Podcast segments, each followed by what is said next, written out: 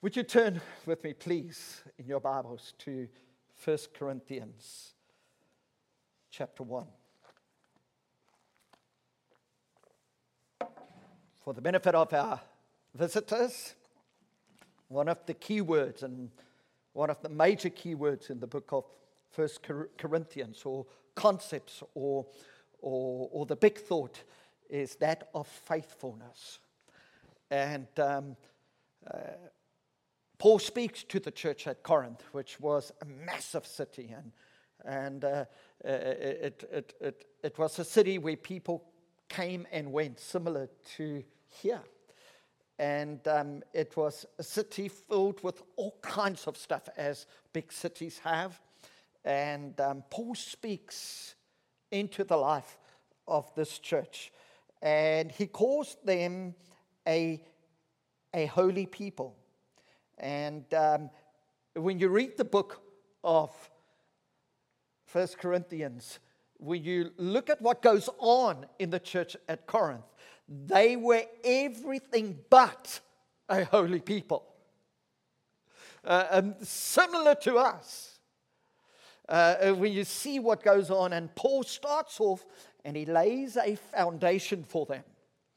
And he tells them what they are in Christ Jesus and how Christ Jesus is committed to their journey to become a holy people. And as a result, he starts the book of First Corinthians, and it's just right that he speaks about grace. Because, my friends, grace is the very foundation upon which we can be called a holy people. Because holiness is not something that you and I attain to, it is what God does in our lives and we walk it out. And that's probably a good place just to say Amen if you believe with me on that. Yes.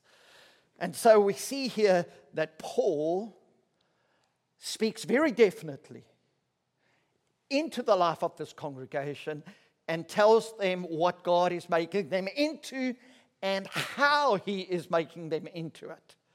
And um, so this morning, um, I'm going to speak about what is so amazing about grace. What is so amazing about grace? Um, see how many of these common phrases we hear so often and see if you can complete it as I read it. First one. If it sounds too good to be true, good. We make money the old fashioned way. We we earn it.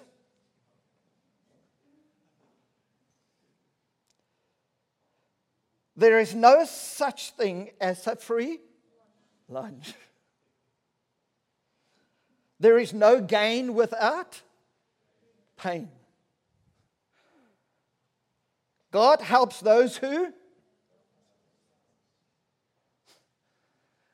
And then we have someone who writes a beautiful hymn and he says, Amazing grace, how sweet the sound that saved a wretch like me. I once was lost, but now I'm found, was blind, but now I see. My friends, when we talk about the amazing grace, what is so amazing about grace? My friends, it is the exact opposite of the worldly phrases that we use, the worldly philosophies that we put into place. It is directly opposed. That's why, as Christians, when we get saved, we get saved, but we struggle with the concept of grace because we are taught from a young age that God helps those who help themselves. And my friends, it's just not true. God helps those who can't help themselves and that offends our pride.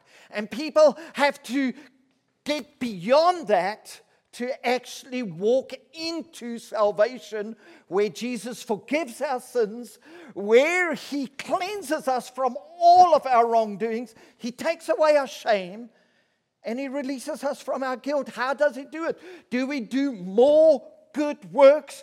Do we try and step up to this moral code that was set before us?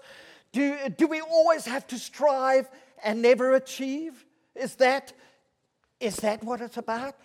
God says, no, grace is directly opposite. What I give you, you can never deserve. What you receive, you can never pay for. What you achieve, you would never have been able to achieve it by yourself. That is grace. And that is why it is such a difficult thought for people to embrace because our pride says no. There is no gain without pain. Pride says we make money the old fashioned way we earn it. And so some who do not understand grace have a major problem with receiving something from God and even something from someone else because it is pride within our hearts. And Paul writes to the church at Corinth and he tries to break that mindset within them because even as Christians, when we receive that free gift, even though we don't understand grace that well, but we understand something of it, that God is so in love with us that He looked at us and He said, There is no ways that they could satisfy my holiness and my justice. And so, as a result, because of my great love for them, I'm sending Jesus into their lives. And Jesus will give them the gift that they did not earn. As a matter of fact, Jesus will satisfy my justice, and Jesus will satisfy my holiness by taking their sins upon himself. And he was crucified exactly for that.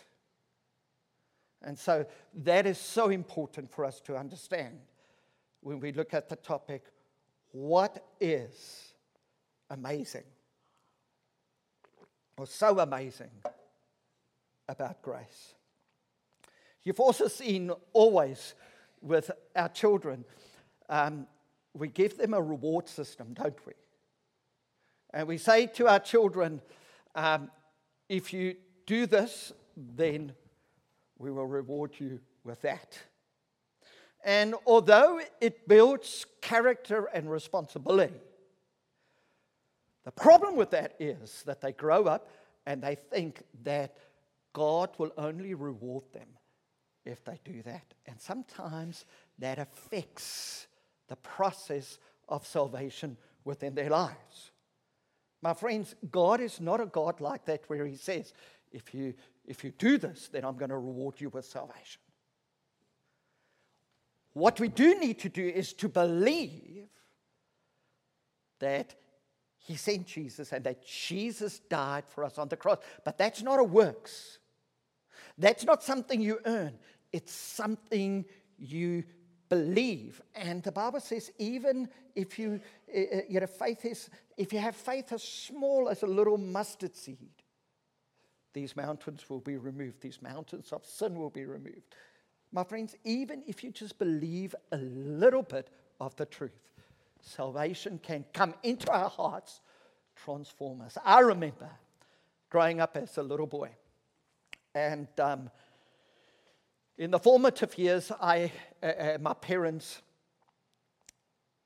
always, they were just outstanding parents, amazing parents. But my father wasn't a Christian, but my mother was. She got saved when she was nine. She received God's gift of grace into her life. And so she always read Bible stories to us. And so we grew up, and I always had a sense of God's presence around me. I, don't, I can't remember of, of a day that, uh, that I never had a sense of God's presence with me. I, I, I just grew up very, very fortunately. But I remember at the age of about nine going to a youth camp. And at that youth camp, I made a decision to follow Jesus. And I can't even remember the message that was preached to me. Can't remember the words. My friends, I must have had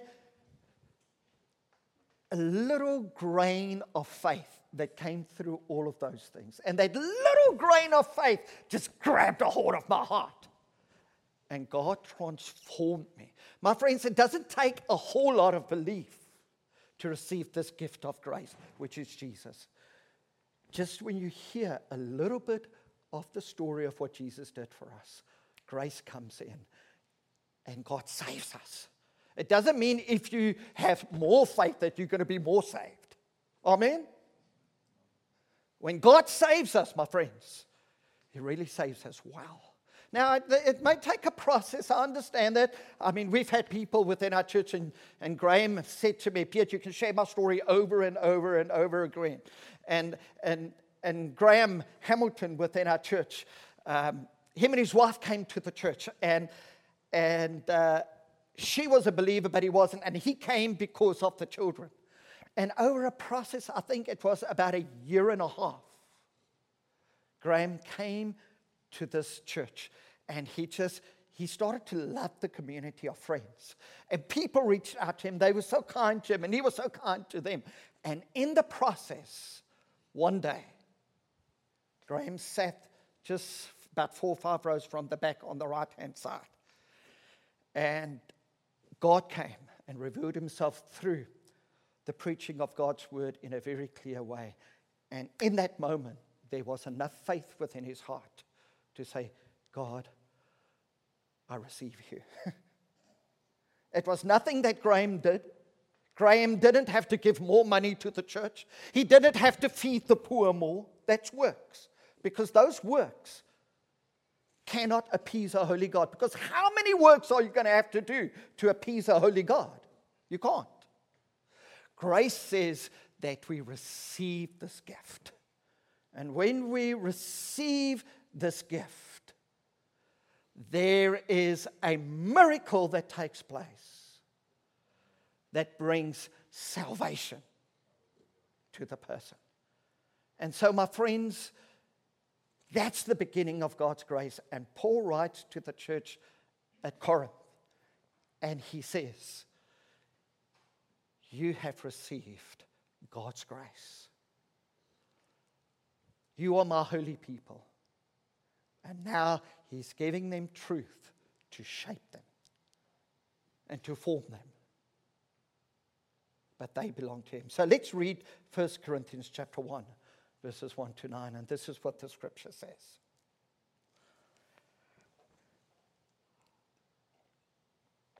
If you are visiting here, you will hear God speak to you through the Bible this morning. So, so just listen as we read. Because, because God wants to just reveal himself to you, because he loves you, because it's his gift to you. He loves to give gifts to the world.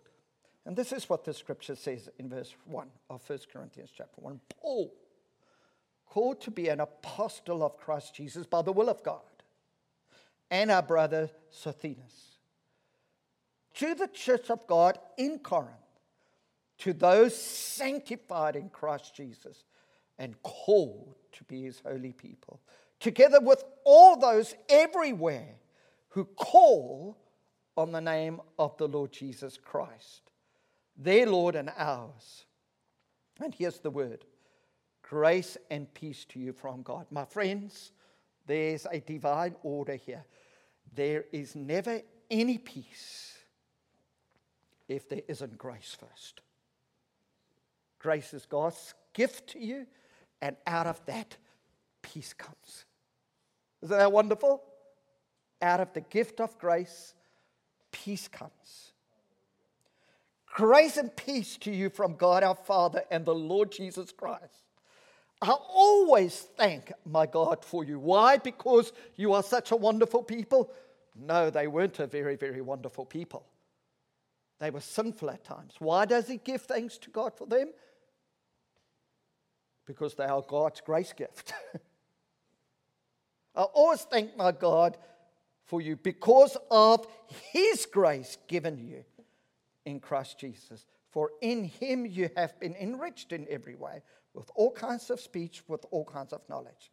God thus confirming our testimony among Christ for you, Therefore, you do not lack any spiritual gift as you eagerly wait for our Lord Jesus Christ to be revealed. He'll also keep you firm to the end, so that you will be blameless on the day of our Lord Jesus Christ. God is faithful, who has called you into fellowship with his Son, Jesus Christ, our Lord.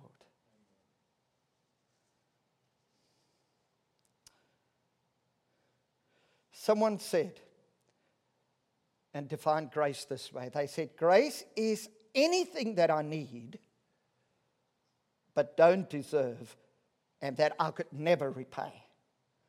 But God gives to me anyway.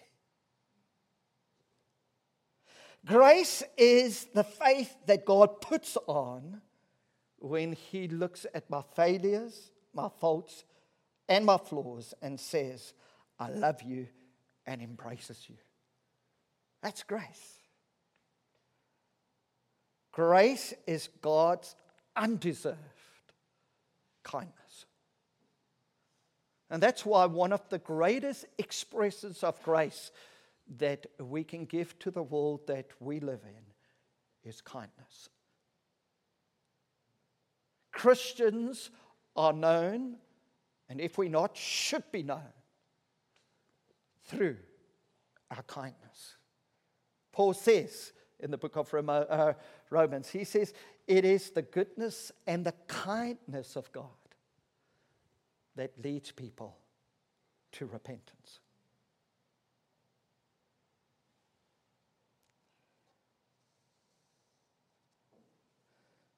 So, what is so amazing about grace? My friends, grace is amazing because grace produces a heart of thankfulness within us. I remember my Bible, uh, my Old Testament uh, teacher at Bible College. He said that thankfulness lives next to godliness. And um, he was huge on us being thankful. And, uh, and I think that the outflow of grace is a thankful heart. When we're thankful, my friends, it says that we've received something that we have not deserved. And that's the salvation that we live in. Um, David, after he had fallen into gross sin, he committed um, adultery with Bathsheba, and um, he set up a situation where her husband would be murdered, and so David became a murderer. And then he covered up his sin, and a prophet came to him and said, This is what you're doing. And he repented. And he came to God and he said, God, would you restore the joy of my salvation? Why should David be forgiven for what he had done? An adulterer, a murderer, and a cover up. He, was, um, he abused his authority with this woman. Why should he be forgiven? Simply because God is a God of grace. He gives us what we don't deserve. You're right, David should never have been forgiven. but you see, that's not how God operates. God's love is shown to us through the grace gift that He's given. So, a, a sign that God's grace is working within us mightily is through a thankful heart. 1 Corinthians chapter 1 verse 4 says this. I always thank my God for you because of his grace given you in Christ Jesus. Church, let's overflow with thankfulness. Because when our hearts overflow with thankfulness, there will always be joy that we can share. when we stop being thankful, when we take things for granted, there will be an absence of joy within our lives. There's been times within my walk with God where I lack joy for all kinds of reasons. And when I started to fall back, you see, that's the only way to receive God's grace and to walk in it again as a Christian when we've actually not appreciated it, is to fall back into grace because grace is a product of what happened at the cross. It's not something that you earn in the future, it's something that's already been earned for you by Jesus.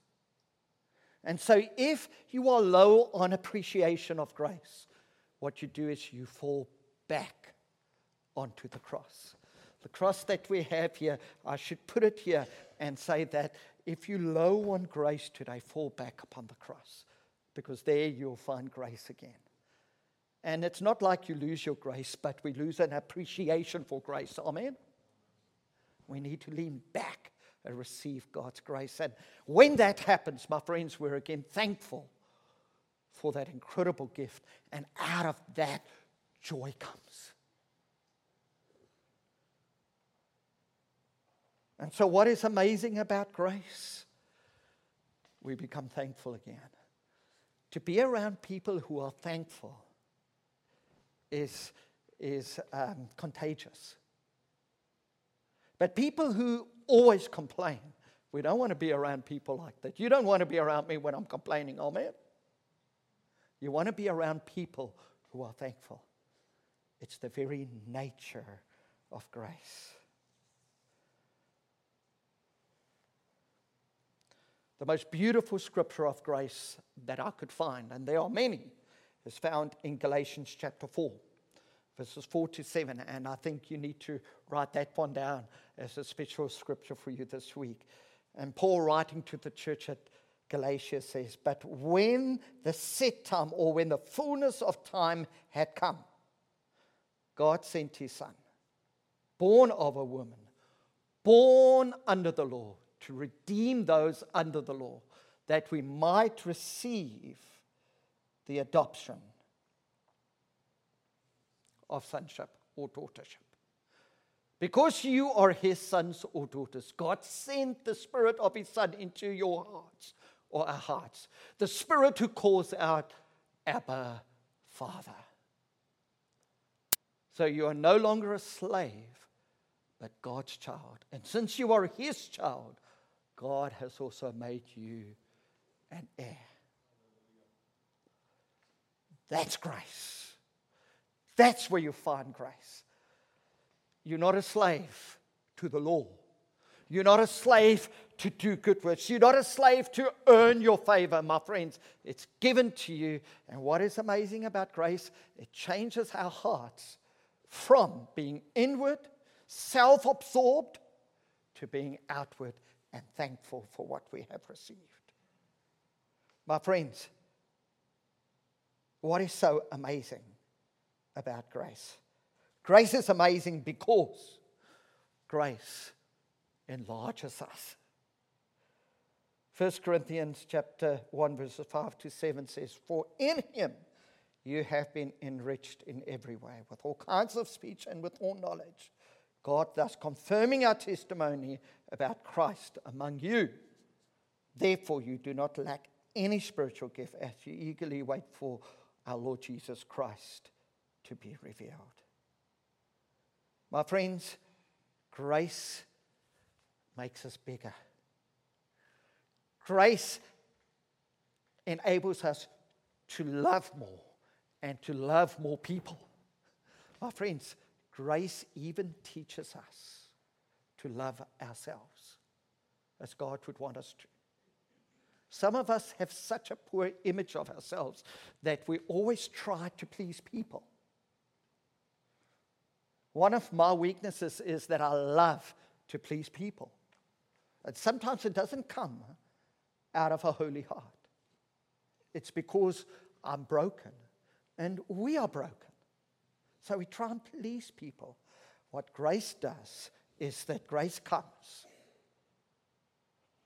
Grace enlarges our hearts so that we can accept God's grace to change us, and we're no longer who we are, as we saw in Galatians chapter 4. We are now sons and daughters of God, and He's made us heirs of everything that He has. He enlarges us, my friends, to love ourselves as we should, to love others as God wants us to, and to love Him.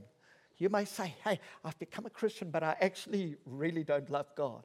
Well, why don't you fall back onto His grace, that unmerited favor that is given to you, that which you haven't earned? Fall back onto it, that gift that is given to you. He'll enlarge your life and you will start to serve Him, not because you're afraid of Him, not because you've been taught you've got to do this, but because you love Him. And this is probably kind of like a personal testimony, but and maybe um, you know it's dangerous these days to share stories because we're we're we're on the internet and and all of that. But but I'll make myself vulnerable. The the thing that I'm learning is that as my children grow up, they are respectfully 25 and Ryan's turning 28. And I've had the privilege of spending time with Ryan in New Zealand, and this past week I was at a pastors' meeting in London, and Chris works there, and hadn't seen him for seven months, and so we could get together as a father and a son. And you know what? As they grow older, they don't have a relationship with you for what they can get out of you. Amen?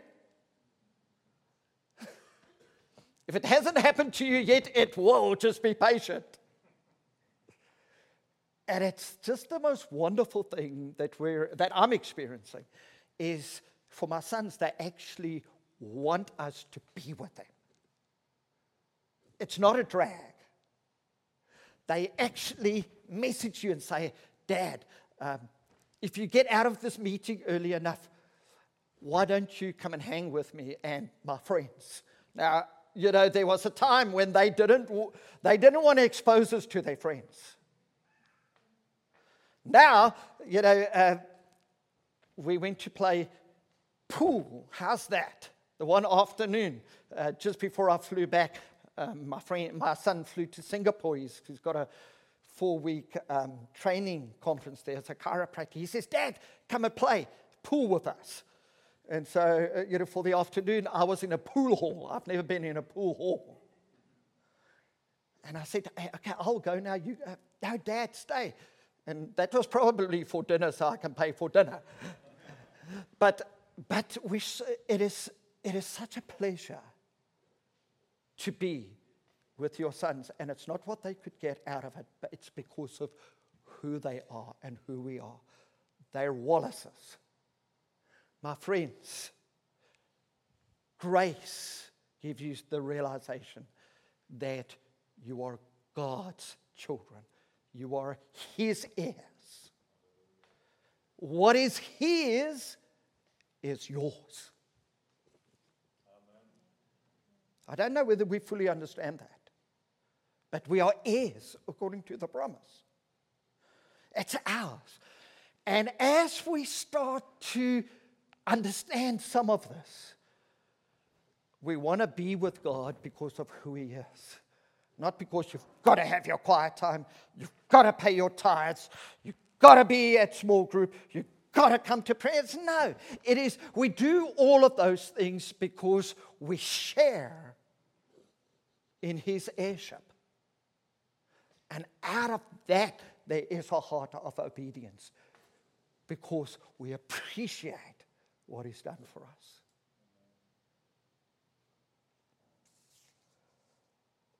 It is just so, so different. And I think I'm going to stop with the two points this morning because when you look at what is so amazing about grace, you realize that grace, firstly, produces something of a heart of thankfulness within us because of this wonderful gift that you hadn't earned. Secondly, grace enlarges us, not only our capacity, but also our capacity to receive the good things that God has for us. Would you stand with me, please? I'd love to pray for you. I'd love to pray for you. And you know, the great privilege that I have when I prepare messages is when I go to God's Word and I wrestle through it. It is amazing how the Holy Spirit comes. And even in my own heart, He frees me up from stuff that just when I hadn't looked or they, when I was careless, just started to crowd my heart. Some shadows, some spider webs. And suddenly, when we just take it and we remove it, we have a fresh appreciation for God's grace. I'm going to pray that for you today because if I find myself in it sometimes, you must find yourself in it as well. I'm going to pray for those spider webs to be taken away from your hearts. Those shadows that have formed around your hearts because of experiences that you have, that God's light would come in this morning as we've preached God's word, and that He would free you into this place of worshiping Him and serving Him because of who He is and what He has done for us on the cross. Can I pray for us before we sing, please? Father, we want to thank you for this amazing grace. How sweet the sound that saved a wretch like me. I once was lost, but now I'm found, was blind, but now I see. Would you come and would you just tear away those spider webs that are around our hearts that causes us to stick to those things just which is not true. Those phrases that we've heard, those philosophies that causes our heart to shrink instead of to enlarge. Would you just deal with that? Those shadows that's formed around our hearts because of experiences disappointments, hurts, discouragement, would you come by your Holy Spirit? And would you just minister to us in this way?